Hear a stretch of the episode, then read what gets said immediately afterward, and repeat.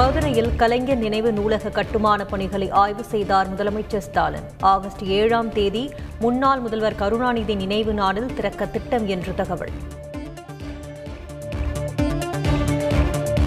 கர்நாடக அரசின் அறிக்கையை ஆய்வு செய்யக்கூடாது என்று உச்சநீதிமன்றத்தில் தமிழக அரசு மனு. மேகதாது அணை விவகாரத்தில் தமிழக விவசாயிகளின் உரிமையை காக்க நடவடிக்கை என அமைச்சர் துரைமுருகன் உறுதி. இரண்டாயிரத்தி இருபதாம் ஆண்டு மார்ச் முப்பத்தி ஒன்றாம் தேதி இருந்த உற்பத்தி தான் இரண்டாயிரத்தி இருபத்தி இரண்டு மார்ச் முப்பத்து ஒன்று வரை இருந்தது. இரண்டு ஆண்டுகளில் கடும் பின்னடைவு என்றும் முன்னாள் நிதியமைச்சர் ப. சிதம்பரம் விமர்சனம். தங்கம் கடத்தலில் முதலமைச்சர் பினராயி விஜயனுக்கு தொடர்பு. ஸ்வப்ன சுரேஷ் அளித்த வாக்குமூலத்தால் பரபரப்பு.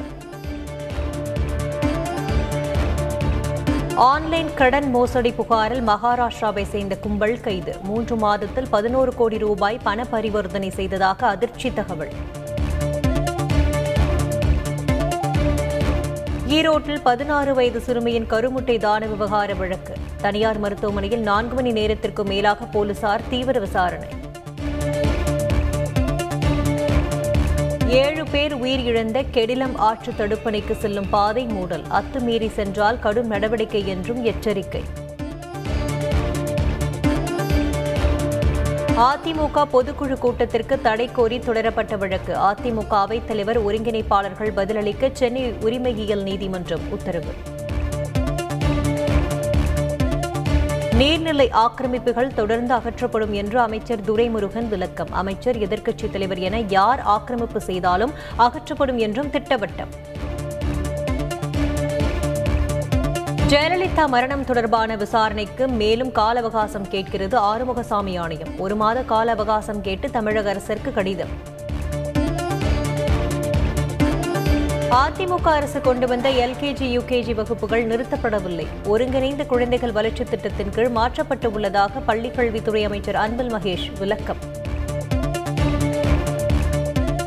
சிதம்பரம் நடராஜர் கோயிலுக்கு வந்த அதிகாரிகள் ஆய்வு செய்ய தீட்சிதர்கள் கடும் எதிர்ப்பு.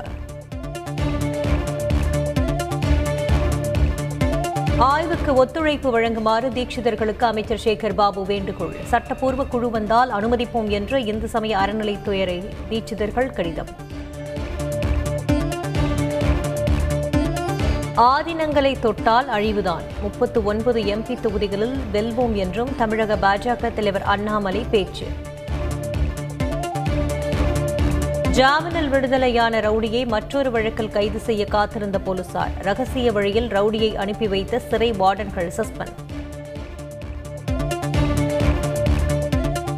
ஆந்திராவில் இருந்து கேரளாவிற்கு விற்பனைக்காக கொண்டுவரப்பட்ட ஒரு கோடி ரூபாய் மதிப்பு உள்ள கஞ்சா ஆயில் பறிமுதல். ஆறு பேரை கைது செய்து திருச்சூர் போதைப்பொருள் தடுப்பு பிரிவு போலீசார் விசாரணை.